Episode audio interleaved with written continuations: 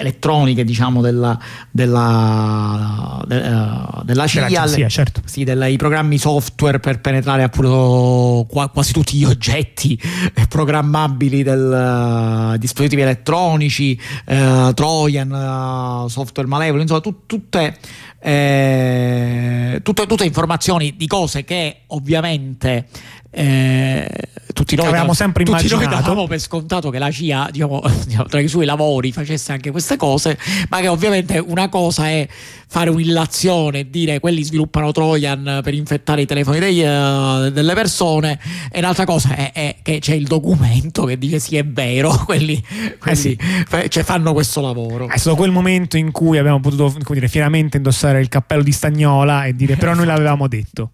Esatto esatto quindi eh, il, diciamo, alla fine il, ovviamente perché comunque eh, i, diciamo, dire, i, i, chiama, le, le prove erano tante eh, e chiare.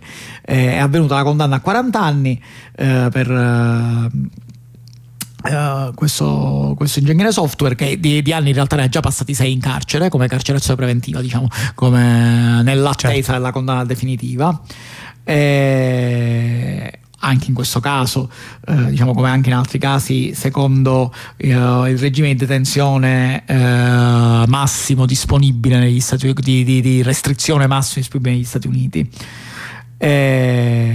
diciamo che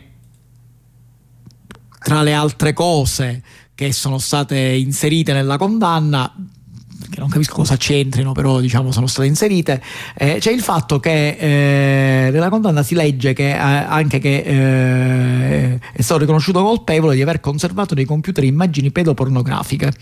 Sì, è, è bizzarro il fatto che, come dire, veramente le due cose non si escludono, no? cioè, tecnicamente certo, può darsi essere, anche, potrebbe essere. ma allora perché in un processo solo? Cioè, se una persona ha fatto due reati del tutto diversi, sono due processi separati, solito, e, non che c'è la stessa sentenza che ti condanna no, per uh, falsa affermazione, spionaggio di computer, e queste tre più o meno no? sono uguali.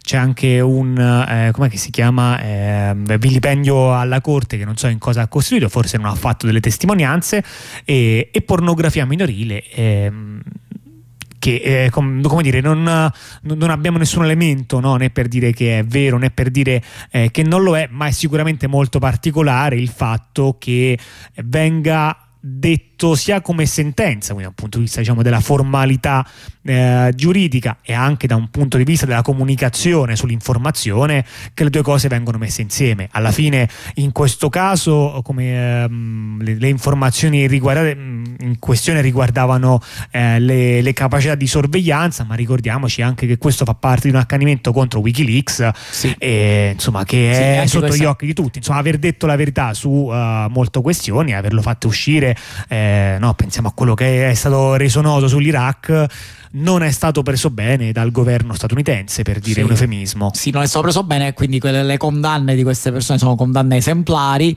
che hanno fatto finora e le diciamo eh, eh, il fatto che abbiano fatto all'interno di queste sentenze uscire eh, cioè infatti questa cosa dell'immagine pornografica per esempio invece di fare partire un altro processo le abbiano inserite dentro sembrano quasi che sia fatto per uh, dire guarda quanto questo è brutto e cattivo, quindi anche uh, per l'opinione pubblica. Giusto per dire come sono trattati gli imputati che riguardano le cose di Wikileaks, diciamo si può, uh, posso dare una breve lettura delle condizioni della carcerazione preventiva, di, almeno come sono state riportate nel tribunale. Vai che diciamo giusto per avere un'idea di come negli Stati Uniti stanno trattando questo, tenendo conto che è un ingegnere software, non, non stiamo parlando di un... Uh, c'è anche una classe alta, quindi... No, no, no, nel senso, nel senso, non una persona che ha tipo squartato decine certo. di bambini, è uno che ha semplicemente fatto venire fuori la verità sulle attività fatte dalla CIA tra l'altro non su attività segrete perché che mettono a rischio agenti, eh, ma sulle attività certo. programmatiche della CIA. Eh, quindi, diciamo, allora, ne, questo è passato cinque anni e mezzo in isolamento totale in una uh, uh, stanza costituita da una scatola di cemento della grandezza di un posto uh, di un parcheggio in auto con la finestra sull'esterno ostruita eh, un fruscio di white noise che serve per percepire qualunque per impedire di percepire qualunque suono fuori dalla cella quindi questo ha perenne un white noise perenne sì, quindi eh, rumore bianco. Sì, un rumore bianco. Fruscio fisso. Fruscio fisso. Che, eh, che tipo serve... il televisore acceso. Sì, Beh, sì, sì. 40 anni fa, sì, scusate, vivo in un'altra epoca.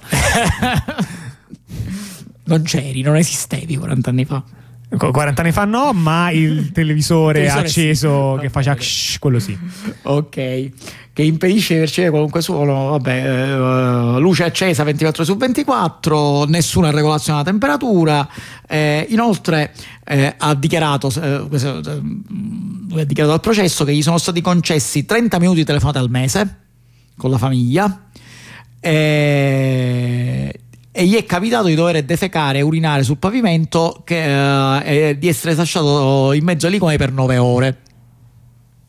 Sì, eh... diciamo una, questo è la, il carcere, diciamo, le misure adottate in quanto giudicato della massima pericolosità. Certo, eh, no, il che chiaramente ho no, visto che in questi giorni e anche anche positivo, insomma, come dire, con tutte le sue contraddizioni, no? il fatto che si sta eh, parlando no? delle condizioni di detenzione in Ungheria, del trattamento disumano, a volte dimenticandosi di quali sono i trattamenti no? in carcere, eh, ricordiamoci che comunque nei reati che gli stati reputano eh, in qualche modo più gravi, queste cose sono la norma. Il carcere rimane pesante anche quando, eh, come dire, quando vengono adottate misure eh, diciamo più umane, anche anche quando la cella è spaziosa e, e confortevole, rimane una misura pesantissima, ma è evidente che queste misure sono eh, davvero comparabili con, con, la tortura, sono un trattamento eh, pesantissimo che appunto segue alla rivelazione di, ehm, di dati che però sono stati molto interessanti per mostrare quello che effettivamente stava succedendo. Dal, um, dagli Stati Uniti ci spostiamo al Giappone, quindi attraversiamo il Pacifico e uh, facciamo un, uh, un, passaggio direi di, uh, di, tecnologia non da poco, eh, perché apprendiamo che in Giappone per, in, per molte le pratiche eh, di interazione con il governo ehm, non è più un requisito quello di passare le informazioni su floppy disk. E, sì, mm, il Giappone è appunto un paese, è il paese dell'innovazione per eccellenza dell'innovazione no? e, e, anche come penso che molti sappiano almeno per sentito dire anche il paese della burocrazia perché noi molti pensano che l'Italia sia il paese della burocrazia no in Giappone uh, c'è una burocrazia decisamente superiore ora praticamente quello che è venuto fuori cioè quello che è venuto fuori è venuta fuori la notizia la notizia che è venuta fuori è che eh, stanno appunto uh, stanno rimuovendo i requisiti per eh, appunto l'uso di floppy disk e CD-ROM e mini disk per la presentazione dei documenti in Giappone. Quello che però noi ci vediamo appunto non è la notizia che stanno rimuovendo questa cosa, ma il ridicolo che fino al 2023 ancora esistevano delle procedure burocratiche, sono state contate circa 1900 procedure in cui era necessario fornire documentazione sul supporto informatico, ma il supporto informatico era definito non come un supporto moderno, ma come un supporto tipo floppy disk o CD-ROM. O mini in alcuni casi anche mini disc. Beh, mini disc, dai, mini disc è moderno. Comunque, eh, peccato molto... che loro intendono i mini disc, quelli del 15-18. Ah, dici? Eh? Sì, sì. Ehm, sì quelli perlomeno coetanei di CD-ROM e cose, eh, e floppy.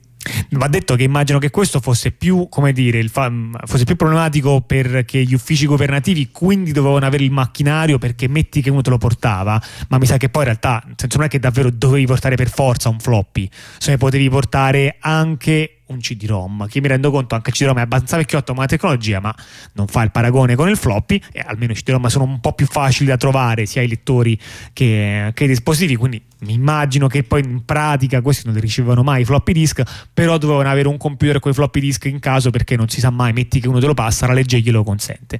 Comunque, una... In realtà, in realtà mi, eh, diciamo, pigliando da un articolo del Register, eh, mi, eh, ti devo smentire Ah, smentiscimi allora. Sì, ti smentisco perché in realtà, a quanto pare, esistevano delle procedure in cui l'uso del floppy disk non era facoltativo e nessuno lo faceva, ma era ancora tutt'oggi obbligatorio. Obbligatorio, ma questo è bellissimo. Sì, in inglese, in inglese dice mandatory, quindi ma, diciamo, è obbligatorio. obbligatorio.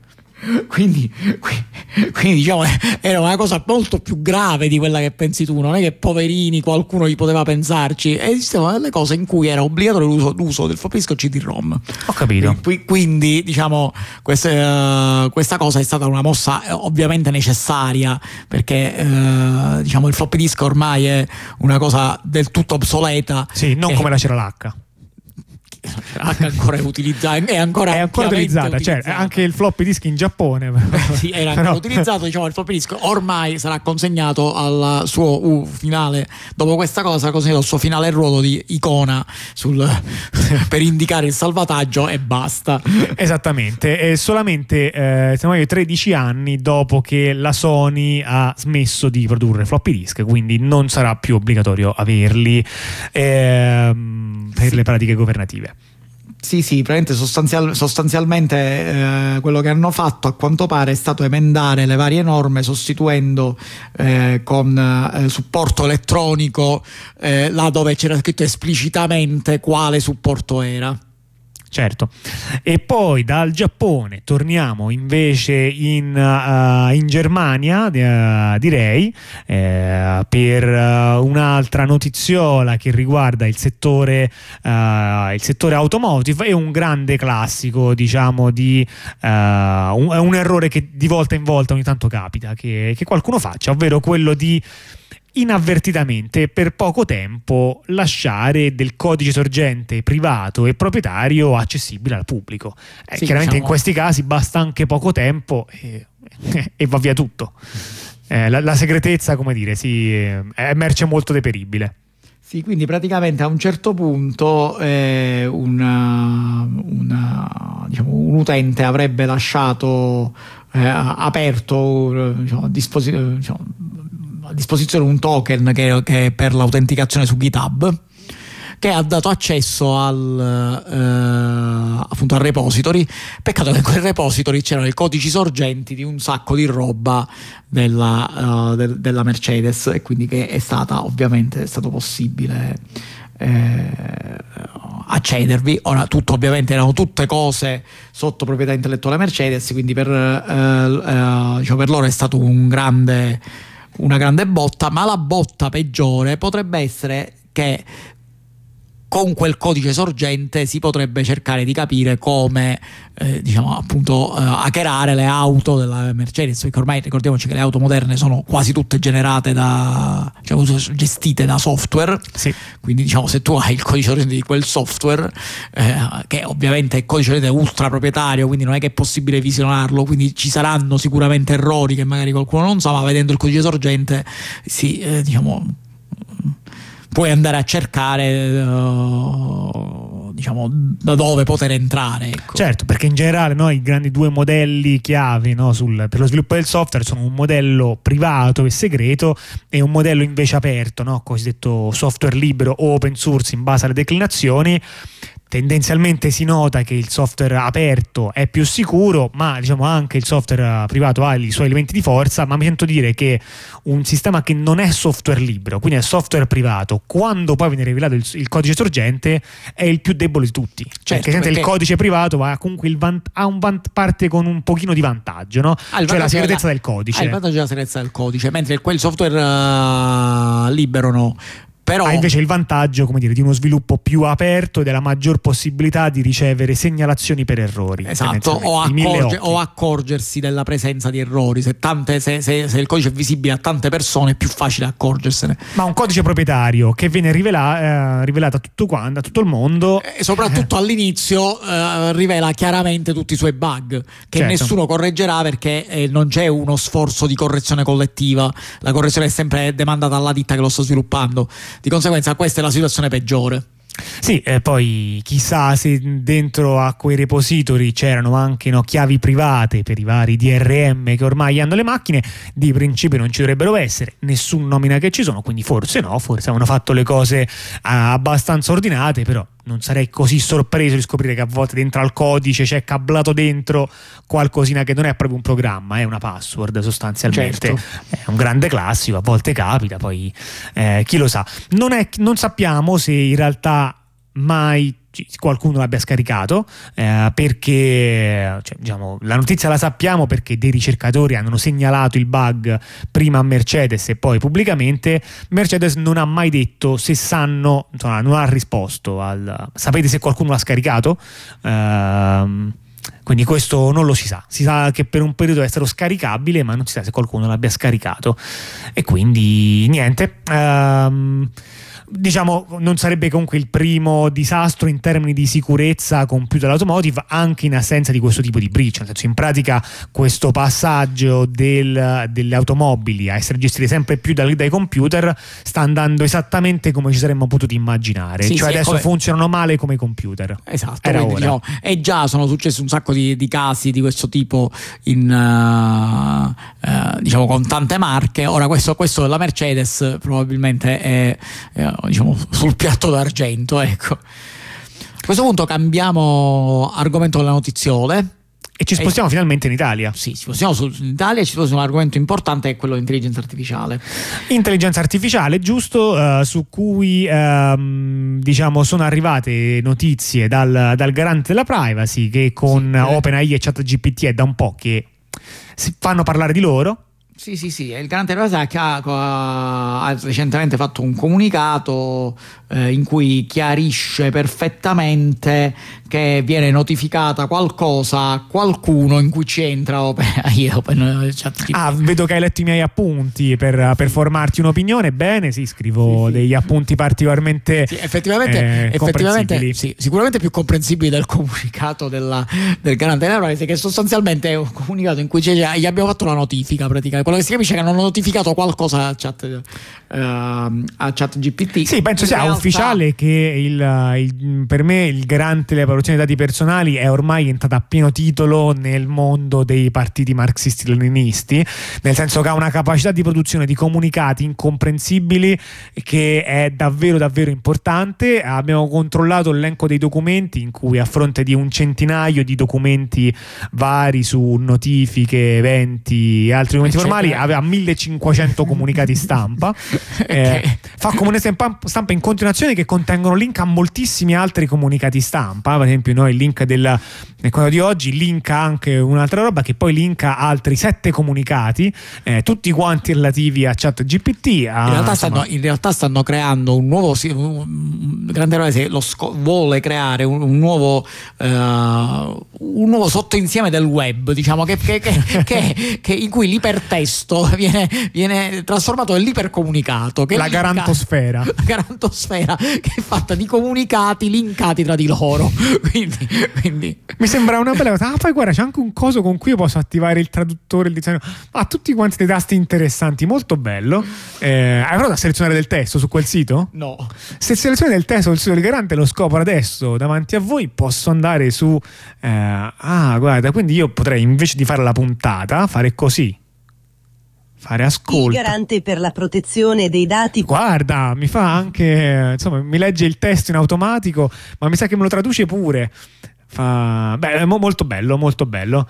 Ehm, un sito molto evoluto. E niente, Comunque, eh, ma tornando, di cosa stavamo parlando? Tornando alla notizia che diciamo ci siamo fatti aiutare da, da altri siti per, per, interpretare la notizia nella maniera corretta. Eh, vabbè, in realtà la notizia non è molto. Già un anno fa il garante della privacy aveva sollevato dei eh, problemi di, con uh, chat GPT eh, aveva eh, diciamo, fatto un provvedimento di, sosp- di limitazione provvisoria del trattamento, che significa che sostanzialmente ChatGPT non poteva eh, trattare dei dati personali, cioè non potendo, non, è, non potendo, essere autorizzato al trattamento dei dati personali, allora non poteva gestire quei dati degli utenti e quindi non li poteva utilizzare. Ora, questa cosa, eh, diciamo, era eh, un provvedimento, tra virgolette, eh, cioè, diciamo provvisorio nell'attesa di definire eh, la situazione legale di ChatGPT e ora la situazione legale per ChatGPT sembra andata al peggio nel senso che ora gli hanno notificato che eh, la contestazione per eh, la normativa violaz- la violazione della normativa eh, sui dati personali. Quindi sostanzialmente l'indagine che era stata fatta dal, diciamo, che è stata fatta nel frattempo durante questo periodo di sospensione ha dimostrato che effettivamente eh, ci sono illeciti per, eh, rispetto al regolamento del GDPR. Perché ha, dimostrato, come dire, ha dato elementi sufficienti per iniziare. Sì, no? elementi, non è che siamo arrivati ad una condanna o niente del no, genere. No, ha dato però... elementi sufficienti per fare sì che che si stia partendo un processo vero e proprio, non è solo una sospensione in attesa di ulteriori indagini. Andiamo quindi a ridire, in questo naturalmente ci può aiutare benissimo il uh, potente sito del uno dei 780 comunicati. Il comunicato corrispondente, ci sarà un comunicato giusto per questa cosa? Sì, sì, c'era un comunicato giusto, l'avevo letto prima, eh, basta cliccare su tutti quanti i link e ci arriveremo. Eh, eh, diciamo, co- come mai? No? Perché facciamo il riassunto delle puntate precedenti, già da marzo marzo dell'anno scorso. C'era stata questa ordinanza e i motivi riguardavano il fatto che per i minori, ehm, come dire, è vero che era vietato, però loro dicono sì, però è troppo facile eludere questo blocco e poi dopo i contenuti sono inappropriati. E il fatto che vengono non soltanto raccolti dati personali ma vengono anche trattati in modo incorretto, cioè il fatto che le informazioni che ChatGPT fa dà sono spesso false, ehm, loro, loro considerano un incorretto trattamento dei dati personali e questo è eh, problematico per il GDPR, e poi la mancanza di una base giuridica che giustifichi la raccolta e la conservazione massiccia di dati personali allo scopo di addestrare gli algoritmi. Insomma, voi fate crawling, vi prendete mezzo web per uh, fare questo meccanismo, ma qual è la base giuridica per cui voi lo potete fare? Eh, questa pratica. Eh, quindi eh, questi sono gli elementi di cui in qualche modo OpenAI dovrà, uh, dovrà rispondere ed è insomma al di là di tutto una situazione interessante perché il garante italiano comunque uno dei primi è stato uno dei primi a sollevare dei problemi sulla questione immagino sarà una questione che dovrà arrivare in sede europea quindi per, uh, per, per qualche dibattimento sul, sul GDPR che sarà uh, direi un momento di confronto interessante perché qui le cose che vanno a dire non sono specifiche di chat GPT, cioè questa dell'assenza di base giuridica vale uguale altrettanto per, per qualsiasi altra cosa. Sì, per tutti gli altri motori, non so, ma in realtà... E anche quella dell'incorrettezza del trattamento del dato, qual è di sì. questi sistemi che mai arriverà, mai non lo so, ma che in tempi ragionevoli, nei prossimi cinque anni dirà che il trattamento incorretto dei dati è un fenomeno marginale, cioè per ora sembra che quella roba lì produca tendenzialmente tanto cose verosimili ma non credibili. Sì, ma diciamo questa cosa è una cosa che probabilmente cioè, è proprio difficile da dimostrare per questo tipo di software perché sono software che intrinsecamente ammettono il, eh, il difetto, cioè proprio il modo con cui funzionano, produce un'approssimazione, una cosa verosimile, ma non... non Uh, non produce l'esattezza, cioè bisogna cambiare completamente il modo di farli funzionare se si pretende che determinati dati siano riportati in maniera esatta. Eh, quindi diciamo questo è un grosso problema, ma è un problema che diciamo, è anche giusto in un certo senso che venga a galla perché eh, diciamo l'esplosione di questi software di intelligenza artificiale eh, è stata fatta, eh, diciamo, si è corso probabilmente un poco troppo ma non perché, non dal punto di vista tecnologico, ma semplicemente dal punto di vista del, del modo con cui sono stati utilizzati, sono stati diffusi diciamo, nella, uh, sul mercato e nella società. A, pro- a tal proposito c'è una seconda notiziola sull'intelligenza artificiale che anche questo dimostra uh, questo, appunto, questa forma di approssimazione nel uh, modo con cui uh, diciamo, si, tra- si, sono trattate anche le, appunto, i dataset di addestramento, le basi date utilizzate da parte del, del, di ChatGPT. Praticamente, eh, appunto, diciamo, non per dire c'ha ragione il garante della privacy, ma praticamente quello che è successo è che negli Stati Uniti un uh, utente è, eh, no scusa, non negli Stati Uniti, ho sbagliato io, dallo Sri Lanka. Vabbè, da quelle parti lì comunque. Sì, insomma, è, sì. no, è complicato perché si tratta di un utente dello Sri Lanka che però si loggava tramite un account da Brooklyn, quindi da New York. Di conseguenza, diciamo, la, nazionali- sì. la nazionalità dell'account è difficile da stabilire perché. Eh, comunque, diciamo, si tratta di un, un utente che ha, che ha, cominciato a vedere all'interno del, dei risultati che venivano da chat GPT dei, eh, diciamo, dei dati che riguardavano eh, diciamo argomenti di, uh, diciamo, articoli da pubblicare, dati privati, pezzi di conversazioni, eh, tutti riportati all'interno di questa de, delle informazioni, eh, all'interno delle richieste su chat GPT. Quindi praticamente quello eh, che, è successo, quello che è, venuto, che è successo è che praticamente si sono venuti a eh, trovare pezzi da, di dati personali, cioè di conversazioni personali, che sono finite nella base di addestramento di ChatGPT e quindi poi sono state risputate fuori da qualche altra parte per, eh, in seguito a richieste diciamo non, non necessariamente perfettamente correlate cioè, per, cioè, in questo caso praticamente per niente no per niente perché il, diciamo, non, non, è, non, pensiate che, è, che chat GPT gli chiedete ma mi dici le opinioni private di, di Tizio e Caio e quello vi risponde eh, non è successo Beh, questo no ma anche se è vero che di tecniche diciamo di esfiltrazione dei dati se ne sono inventate un pochino no? Sì. qualcuno l'aveva anche raccontata varie altre saranno, come dire, ancora diciamo, segrete o comunque tenute private, varie altre ce ne saranno che noi non abbiamo indagato, ma diciamo un po' di tecniche per farsi dare delle cose private, anche, no, magari non sai cosa ti darà, però qualcosa ti darà, se ne sono inventato un pochino, qui è curioso perché la persona in questione non ci stava mica provando, cioè stava cercando di parlare con ChatGPT per chiedergli delle cose che gli servivano per motivi di lavoro sì, e, sì. e ChatGPT gli ha risparato indietro delle conversazioni private. esatto, quindi diciamo anche mappando chissà come.